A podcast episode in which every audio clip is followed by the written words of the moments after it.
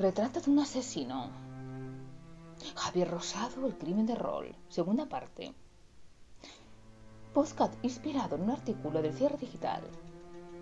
Rosado es muy engreído. Se cree intelectualmente superior a los demás. Y decide llevar a la práctica su juego de rol, pensando que no le pasará nada, como en el juego. La víctima no importaba. Rosado escribe un diario. En ese diario relata sus pensamientos. ¿Y cómo decide llevar a la práctica su juego de rol? En su diario escribe, es preferible atrapar a una mujer, joven y bonita, antes con viejo a un niño.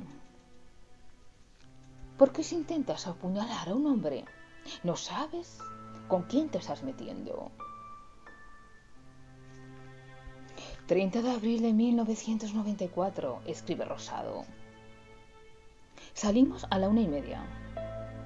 Habíamos estado afilando los cuchillos, preparando los guantes y cambiándonos, poniéndonos ropa vieja, en previsión de la que llevaríamos estaría sucia.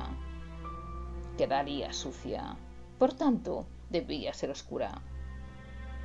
Quedamos en que yo me lanzaría desde atrás, agarraría a la víctima, mientras él le debilitaba con un cuchillo de considerables proporciones. Rosado y feliz hicieron lo que relata el diario. A la 1 y 30 del 30 de abril se plantan en el barrio de Manoteras con ropa vieja y empiezan a buscar a la víctima propicia. Estuvieron dando vueltas hasta las 4.15 de la madrugada para ver si captaban a alguien joven. Pero no aparecía nadie con ese perfil y deciden cambiar de objetivo. Relata Rosado. En una de las entradas de la calle Cuevas de Almanzora, vimos la que pudo ser nuestra primera víctima, una morena. Sale de su casa para meterse en su coche. Nos deja con la vaca agua, lamentándonos no haber pasado por ahí 30 segundos antes. La segunda víctima posible era una jovencilla bastante de buen ver, a la que el novio estaba acompañando a casa. Fuimos inmediatamente detrás de ella, que se había metido por un callejón. Nos metimos en él y oímos una puerta cerrada, prácticamente en nuestras narices. Esa vez fueron menores de segundos los que nos separaron de nuestra presa. Relata en el diario. Y unas líneas añade. Nos cruzamos, además, con un tío que salió de un coche y que me pasó a menos de 10 centímetros. Si hubiese sido hembra, ahora estaría muerta. Pero por aquel entonces seguíamos con la limitación de no poder matar más que mujeres.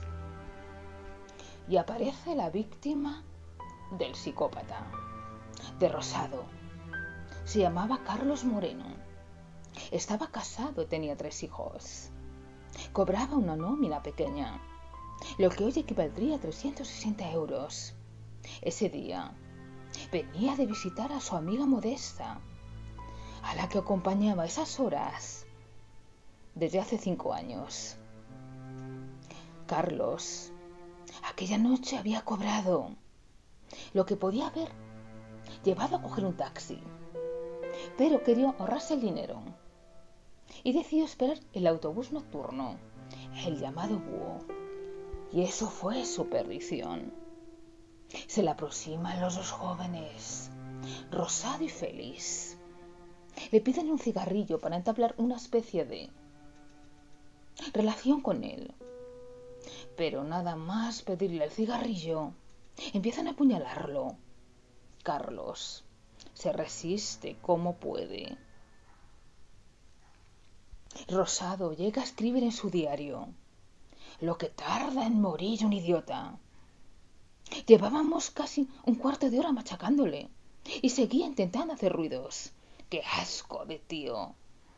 Mi compañero me llamó la atención para decirme que le habíamos sacado las tripas. Pasaron veinte minutos hasta que Moreno dejó de gritar y pedir ayuda. Sus verdugos se habían ensañado con él, lo habían espuñalado, desipado, golpeado y habían quebrado su columna, su cuerpo. Lo abandonaron en un descampado, en un terraplén, y fue encontrado por un conductor de autobús.